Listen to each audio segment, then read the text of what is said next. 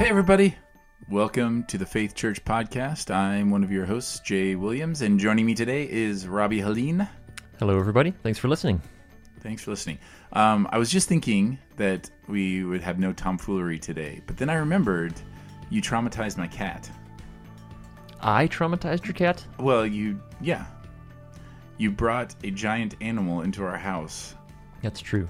And so we did a little test run last night to see would Robbie's Gus, his very sweet, very old, very timid dog, German Shepherd Mix. Yeah, which you've pointed out, the only thing he inherited from the German Shepherd side was the color and markings. And, yes, zero aggression. Right. So we wondered, would he mix with our two cats so we could watch Gus and have him hang out at our house? And mixed results. But Gus was largely terrified. Gus was terrified. Well, everyone was terrified. One of our cats decided, I'm going to keep tabs on him.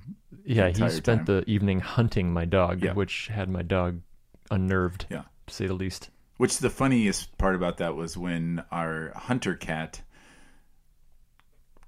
chased Gus into the waiting arms of our scared cat, right. And then they both freaked out a little bit. But yeah, and so then last night we had to deal with a cat. If you've ever wondered how does a cat respond when it's had a near-death experience in its mind and now is overwhelmed with gratitude, right? Perceived. Well, that's the scariest kind. If you ever wonder what a cat does, what is an overwhelmingly grateful cat? Because cats have a reputation of not being very grateful and kind That's of being true. Like, but what does an overwhelmingly grateful cat? How does he respond? And turns out he responds by laying on my face the whole night. So grateful. Right. Just like wrapping his arms around me and putting his cheek on my cheek and like being... sitting there saying, don't leave me. I'm sorry for every time I've taken you for granted. I'm so glad that you're bigger than other big animals. I'm glad that I could be a part of stirring a sense of gratitude in your cat. Yeah. I feel like he's turned a corner. That's good. Like this is, it's a big day. It's a big day. So speaking of big days, you preached on an entire book of the Bible, Robbie. No big deal. It's a small one. This isn't keeping with our New Year's resolution of wanting to have shorter sermons. No. It's not setting ourselves up for success when you say, I'm going to preach on this book today. That's a fair point. But in fairness, that book is a letter. That is true. And that letter is not even a long letter. No, it is not. So, but it sounds better if I say you preached on the whole book. So 2 Peter, so why did you touched on this a little bit in the sermon. Yes. But we're doing a series on Acts. Correct. So why not talk about 2 Peter? Why in the middle of a series on Acts? Because we're not even... Speaking of Acts... I mean, we're like in... I don't know. Turn to 2 Peter. We're just at the end of month 2. Or we're right in towards the end of the second month of preaching on Acts. And all of a sudden you preached on the book of 2 Peter. Yes. Because we thought it'd be helpful to anchor some of the other epistles in... the narrative of Acts, both to remind us that we're talking about the people who wrote the letters that we're reading in the rest of the New Testament, and sometimes they can feel a little detached. We don't read them as though they were a letter written by a real person to other real people experiencing real circumstances. And so, as we're going through Acts and we're describing the things that are happening in there, we thought that it might be helpful to occasionally take a little break and talk about, when Paul is, after learning about Paul being in Philippi, then we'll take a week and talk a little bit about the letter to the Philippians. Peter most likely wrote both of his letters after the narrative of Acts. And so this one wasn't necessarily tying the letter itself to the timeline, but we had just spent a few weeks talking about Peter and his ministry and a couple of his sermons. And so... The idea of talking about Peter's letters, or we spent some time talking about Peter. So let's remember he is the same Peter who wrote this letter, and again kind of anchor that to an actual person in real history, which I think it's so critical. And I love because you're the mastermind behind that Acts outline. So if people like it, then they should credit you. If people don't like that we did that, then they blame me. Yeah. Resent me. Resent you for, but to remember that is such an important thing to remember, that these letters, this scripture, was not written in a vacuum. It was not written in a, where somebody just sat down and wrote about the principles of Christianity or the doctrine of this religion. They are unique in that they are written to real people, like you said, real people in a real place in real time who are dealing with real issues. And the whole point of that is, one of the beauties of having the narrative books like Acts is that you get to see how they actually live this out. Like, what are they wrestling with? What's going on? Because you can we use this example a lot, but you can read "Love Your Enemies" and say, well, that's a tenet of the Christian faith. Okay, well, we can define that in all kinds of ways. Well, what helps give flesh to that and what helps us to understand what that actually means is when we see how Paul responds to the Philippian jailer, how they deal with the Roman government that is arresting them, or whatever or how they deal with the religious authorities and rulers who are persecuting them. We get to watch them actually put these things that they believed in action, which of course is the incarnation. I mean, that's the beauty of seeing Jesus for 3 years lives exactly according to God's law. Like, I mean, he is perfectly in line with that. So whenever our definition of some command in Scripture differs from the way we see Jesus living it out, well, then our interpretation of that principle is wrong. That's right. And so that's what I love about this, is it puts it in this context of real life, so you can actually see, understand more deeply what these things mean. Oh, that's good. It is good, huh? Thanks, man. It's so good that you couldn't even respond to that. But I thought you did a really, good job with it. I was marveling at. It was one of those sermons that I'm sitting there just getting a kick out of it, of feeling it for you. Whenever you have like a 4-point sermon, for example, this was like a 4-point sermon, and when point one is the longest one, that always like. I always get nervous about that when I'm preaching, and where you're going like, which I've done that before, where, because I don't try to make them all equal, and neither do you. It's like, well, I'll say as much as I need to say about this one, and then I'll say what I need to say about this one. And so I've had those situations where it's like, okay, I know point one is like 2/3 of this sermon. So when you say, hey, I've got 4 points, and then point two is well down the road, you're like, oh boy. But you, that was just what was going on in my head. I don't think anybody else, because yours wasn't that out of proportion. But I thought you did a really good job handling it. I did want to ask, though, because there was one, you made a really good illustration, made a really great point about the importance of not only listening to voices that agree with us. And then you went to Paul's talking about itching ears. And I just thought, I mean, that's not a new thing.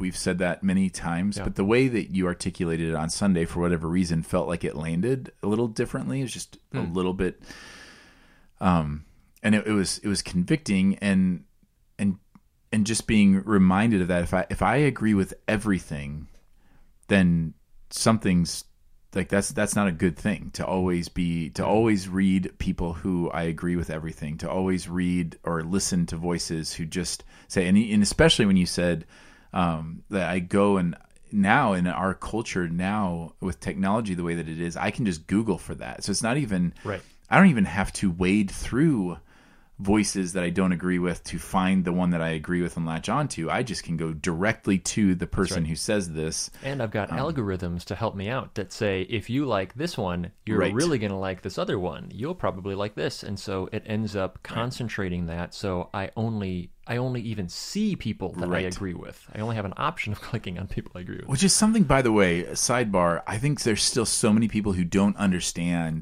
algorithms. And they think, well, man, every news article that pops up on my feed agrees with this. So everyone who is thinking rationally about this says this. Every YouTube video agrees with this thing. And you have no idea that it's because I clicked on A that YouTube and Google, which I think actually are they're owned. It's the same company. Yes. Google is using those clicks to say, okay, so I'm going to only put stuff on your screen that you're likely to click on, and it gives the illusion of everyone agrees with me when the reality is the vast majority of the rest of the internet is hidden from me. I'm only seeing the stuff that I'm likely to click on because Google wants me to click on it. Yeah, that's all Google cares about. They don't care about what you think or believe or whatever. Google's not trying to affirm me. No, they just want you to click. Right. And so anyway, in that spirit, you said that, and it was a really strong point and an important point. But the question comes up in my mind of, okay, well, is there anything that we, like, how do we discern when to be anchored? Because, and when to read people who affirm, because there is a place to read things. It's good to read things that affirm things that I believe, because it confirms and deepens my belief when I read somebody articulately explain some doctrine or some truth about Scripture that I believe. It's good. We certainly would encourage people to be a part of a church where the pastor is preaching, is being faithful to Scripture. And so if I'm sitting there and saying, well, so how do I read other voices? What other voices do I read? Like, what should I be disagreeing? Are you saying that I should go and listen a lot to atheists, or to other theological viewpoints that are and fill my head with these things that I don't believe, and because I know that's not your point, but I don't know if you could help provide some practical kind of handles of how do I discern when is a time to read things that are in where I agree, and what kinds of things should I be reading or listening to that would push against me? I think it's a really important question to be asking. Because, the goal is not that I want to be driven and tossed by the wind. I have no confidence in anything, and I feel like I can't believe anything securely. That's not helpful either. Scripture even warns against that. But I would argue first step is understanding the difference between convictions, beliefs, and opinions. You can use different terms for these, but the basic idea of convictions, beliefs, and opinions. And if you kind of picture a bullseye with the concentric circles there, in the middle, the bullseye is convictions. Those are things that we would describe as orthodox Christianity. If you don't believe these things, then you are not in line with historical Christianity. If you do not believe that Jesus is the Son of God and that he is the way, the truth, and the life, then you are divergent from historical Christianity, the definition of Christianity. So those are things that we don't and can't budge on unless we're saying, I'm no longer a Christian. The next circle out is beliefs. And these are things that are really important. And we hold our beliefs, hopefully based on, I'm going to define it as these are things that we have a strong belief based on our understanding of an interpretation of Scripture. So these are the things that differing views are held among Orthodox Christians. So people who are definitely Christian would have differing views. They're still very important, and we arrive at those conclusions based on Scripture, but these are going to be things like, I would say, like baptism, like mode of baptism, or different methodologies for doing church, different end times. And end times is certainly going to be one of those where there's acknowledged acceptable positions within Orthodox Christianity that differ from one another. That hopefully we're not approaching any of those flippantly. We've arrived at that based on our understanding of Scripture, but there are other brothers and sisters in Christ who hold a different view. And then the outside is opinions. And this is stuff like, I think a worship service should be an hour. Someone else thinks it should be 2 hours. Someone else thinks it should be 20 minutes. Okay, whatever. One person likes this style of worship music versus another style of worship music. Okay, great. Like that's not a Christian orthodoxy is not dependent on whether or not you have a little bluegrass twang or a lot of electronic synth in your or you prefer a cappella. Like, so the first step is determining what are those things that are in that center circle, the closed-handed things that we can't budge on.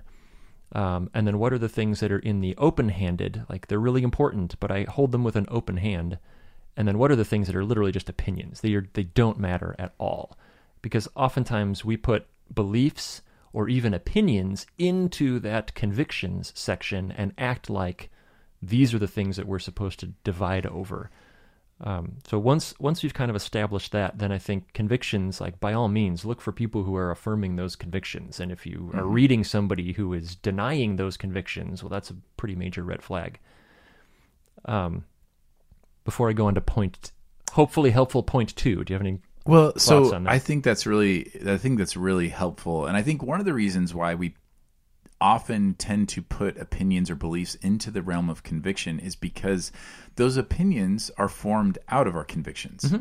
And so it gets to be where, this is where we've talked about before, where you don't want to mistake a conclusion that someone reaches with the conviction that led to that. Yeah. So you might share conviction with someone, and you know, I don't want to, I want to intentionally not pick like a super controversial one, but we've used before the example of there's no question that as Christians we are to care for the poor. We are to help and care for the poor. Now, that's a conviction. And if somebody says, well, no, we don't have any responsibility to the poor, well, now you're denying how Jesus lived and what he literally said. You're denying literally every Old Testament prophet, right, Jesus, and most of the epistles. Right. Like you are denying 80% of the Bible to say we have zero responsibility to the poor. Right. So so you have that conviction, but then that gives way to a belief in how this takes form, and what specifically should the role of the church be in that? How active? How central? Like should every church host a homeless shelter, for example? Should every church building house the homeless, or is it enough like that a church would partner with a government organization? And then you get into opinions, even like. And maybe that's more of an opinion even, but then you go into opinions of like, well, then what should the government's role be in that? And should it happen through welfare systems, or should it happen through job training, or should it happen through there's all these opinions about that. And I think one of the clarifying things is I want to read and listen to people that when I'm going to be pushed, I want to be pushed by people who share my convictions but have arrived at different beliefs or opinions. Absolutely. That's kind of for me, that's the litmus. So you brought up baptism as a belief. Well, I'm not going to just listen. I'm not going to fill my head with all kinds of arguments about baptism if they come from different convictions.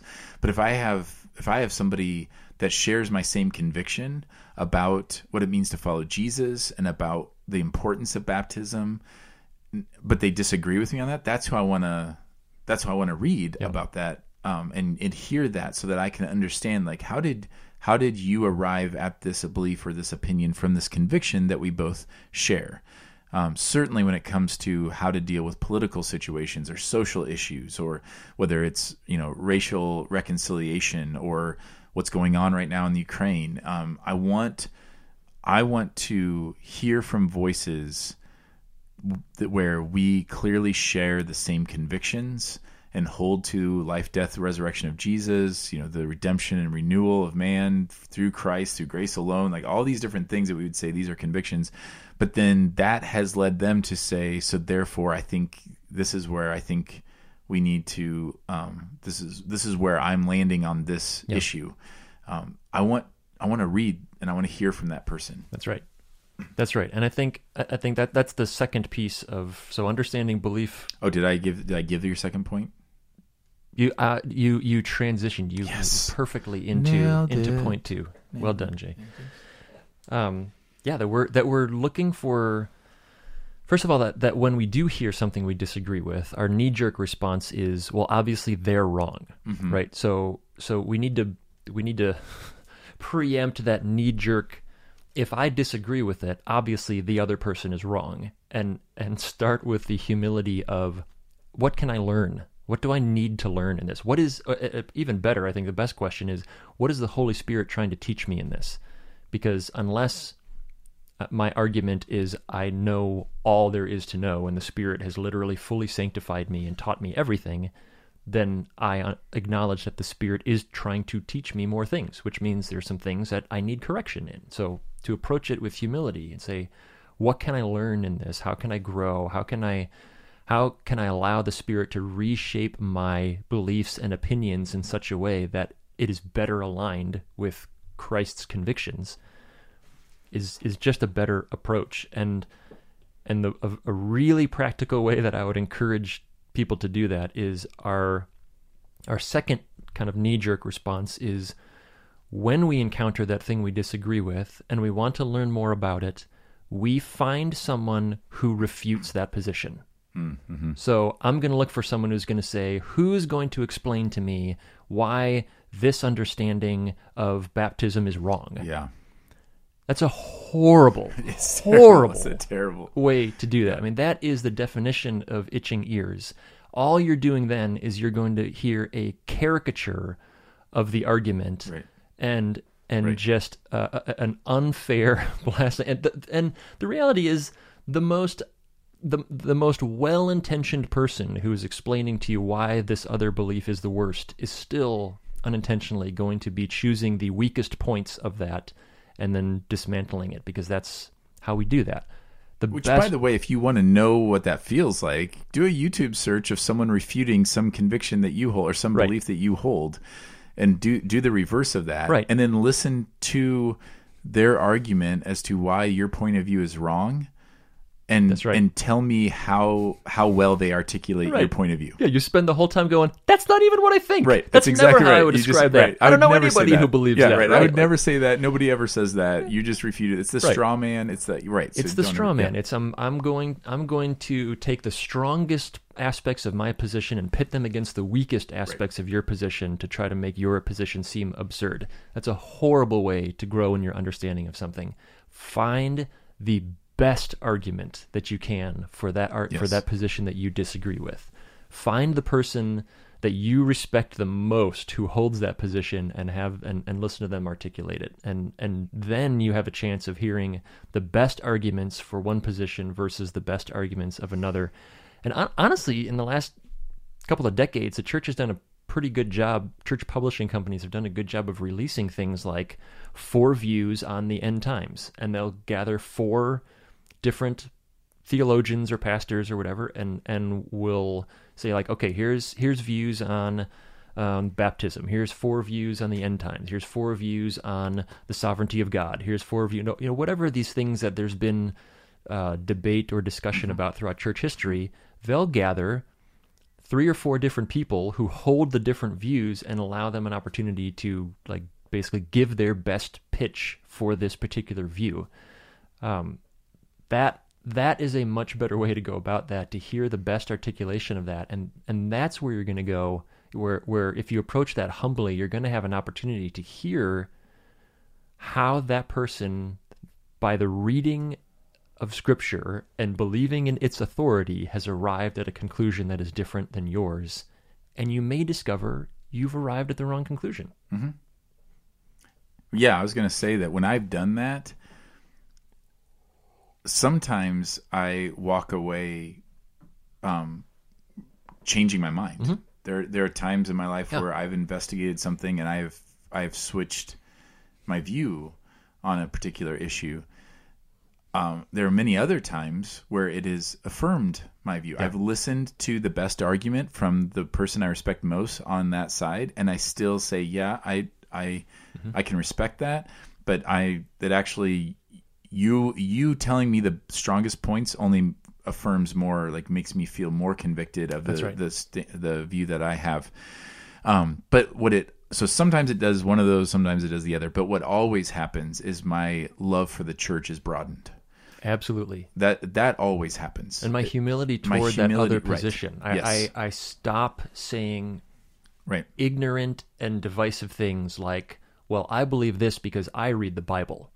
Right. And if you read the Bible, then you would hold my position and completely dismiss the reality that people who know Scripture way more than you and I do sometimes hold differing opinions about these things. And so when you hear, when you in humility are willing to listen to a good, thoughtful, biblical articulation of a different position, it allows you to grow in your understanding that the body of Christ is way bigger than you, and that person also loves Scripture and Jesus. They just arrived at different conclusions than you did.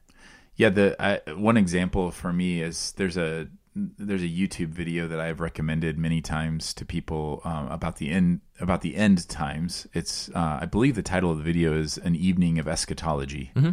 Yep, and it's this great roundtable. It's like 2 hours long. So if you kind of want to nerd out on that, if you're a person that is curious about end times and curious about different views, maybe you've always held a particular view. Here, it's a roundtable of these pastors and theologians who all love each other, who are all brothers in the faith, but they each hold a different view. Yeah, and it's so interesting. I've actually watched that video probably 3 or 4 times. I've listened to it, like I'll have it on the back because I just loved it. Part of what I loved about it was here were 4 guys who are being gracious to each other, but then they're also sharing beliefs that they have. These are beliefs that they've arrived at through a lot of study and a lot of prayer, and they're different from each other. Yeah. And I always walk away from that feeling more affirmed in my point of view, which I'm not even going to say which one I am with, but it always adds more humility to be reminded, oh, this is not a black and white issue. Right. This is not so clear cut. And I would just say, if that's the case with biblical issues like that, how much more with 3 or 4 or 5 times removed things of like social issues and how we like the minutia of how we go about dealing with things like racial injustice and abortion, and like there's just so many of these things that we have a conviction that we should all share, and then that will lead to beliefs, and then that will lead to opinions. Yep. And every time you get removed more and more from those convictions, you got to know there's going to be more diversity. That's right. And there should be more diversity. That's the body of Christ being the body of Christ. Right, right. Yeah, I mean, think about like if one of the ways that this happens too is in the church is when you talk about gospel communities or small groups or whatever, you're always, if you've ever been in a small group or a gospel community or anything like that, you're always going to have a mix of things that people think are most important. Like some people are going to say the most important thing is that we just hang out together. Like if we don't do anything else, we just need to hang out. And other people will say, well, no, the most important thing that we need to do is open the Bible together. Like we need to study scriptures together. And somebody else is going to say, no, the most important thing is that we go and serve together, that we go, well, they all believe strongly. They hold these beliefs. But the body of Christ is this beautiful thing that it's designed that way. Yeah. Like the design is not that you would have all the people who all agree with the same thing, because that's what ends up happening. Now somebody says, well, I'm going to go find a small group where they know the most important thing is that we study the Bible every week. Right. And now you have a group that never doesn't really ever hang out. You don't develop any kind of community. Right. You don't they actually don't go love serve each other. Anybody. Yeah, they just, the person goes, I'm going to go find somebody that knows that the most important thing we do is go and volunteers. And then, but they never really disciple one another in the word. They don't never open the Bible. So you need all of that. We need all of that in the church. But the only way that works is to have this kind of humility and to be able to understand that the goal isn't even uniformity. We talk about that all the time. So unity is around convictions. Yes. But we don't want uniformity of opinions. No. That's no fun and super unproductive.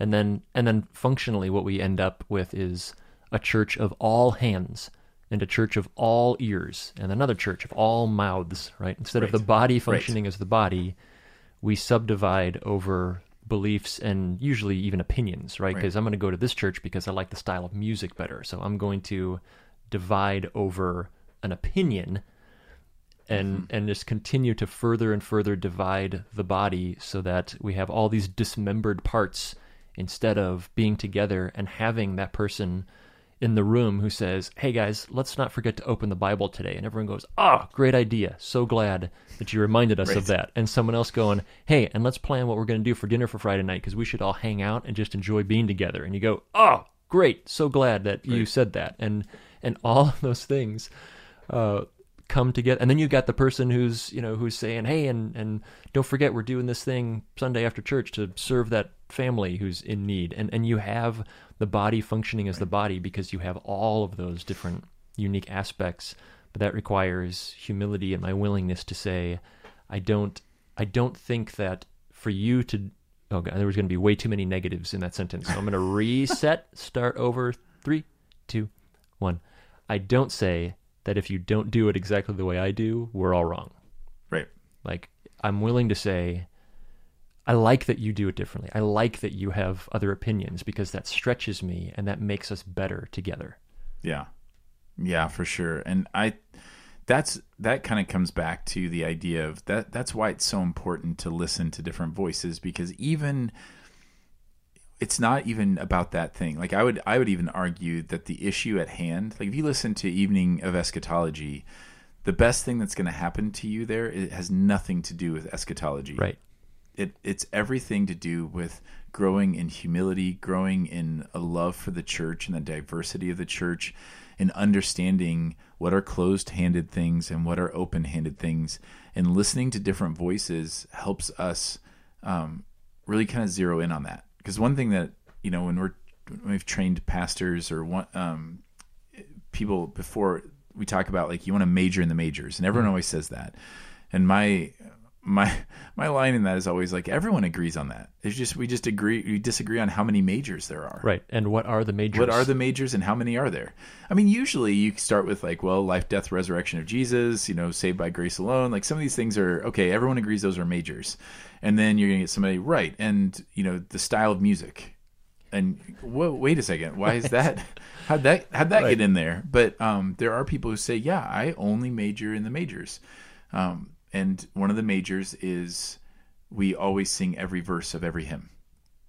Because to not do that is akin to blaspheming the Holy Spirit, which is kind of what my mom thought. She hated cutting out verses of hymns. When you get we're going to sing 1, 3, and 4. Yeah, she hated that. Oh, she hated that. So I loved it personally. As a kid growing up, I was like, yes, please. Whew, one and four? Awesome. Yeah, let's skip it.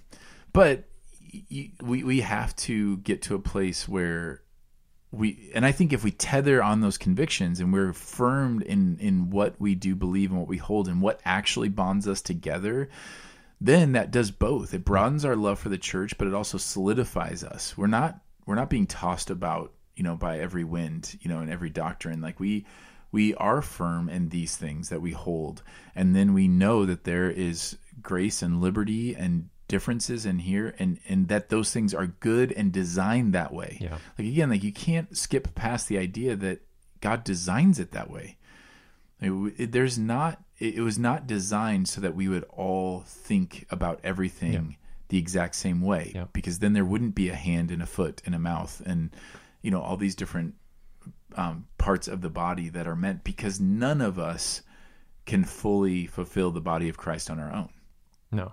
And part of that working together is helping one another find these good resources, find those voices. So if you're hearing this and you think that all sounds great, but I haven't the faintest idea how I even find a reliable biblical voice that can communicate the, you know, opposing argument to this thing that I'm struggling with, please ask us. Yeah. And the vast majority of issues, we can probably steer you toward a resource that is biblical and reliable and well communicated on most issues. So, and if not, then we're happy to do some digging and help you find it. So please don't hesitate to reach out and ask for help in those things, because it is so important. That is time well spent on our behalf to help you to find those resources so that you can grow in what Peter's talking about, to grow in the grace and the knowledge of Jesus Christ.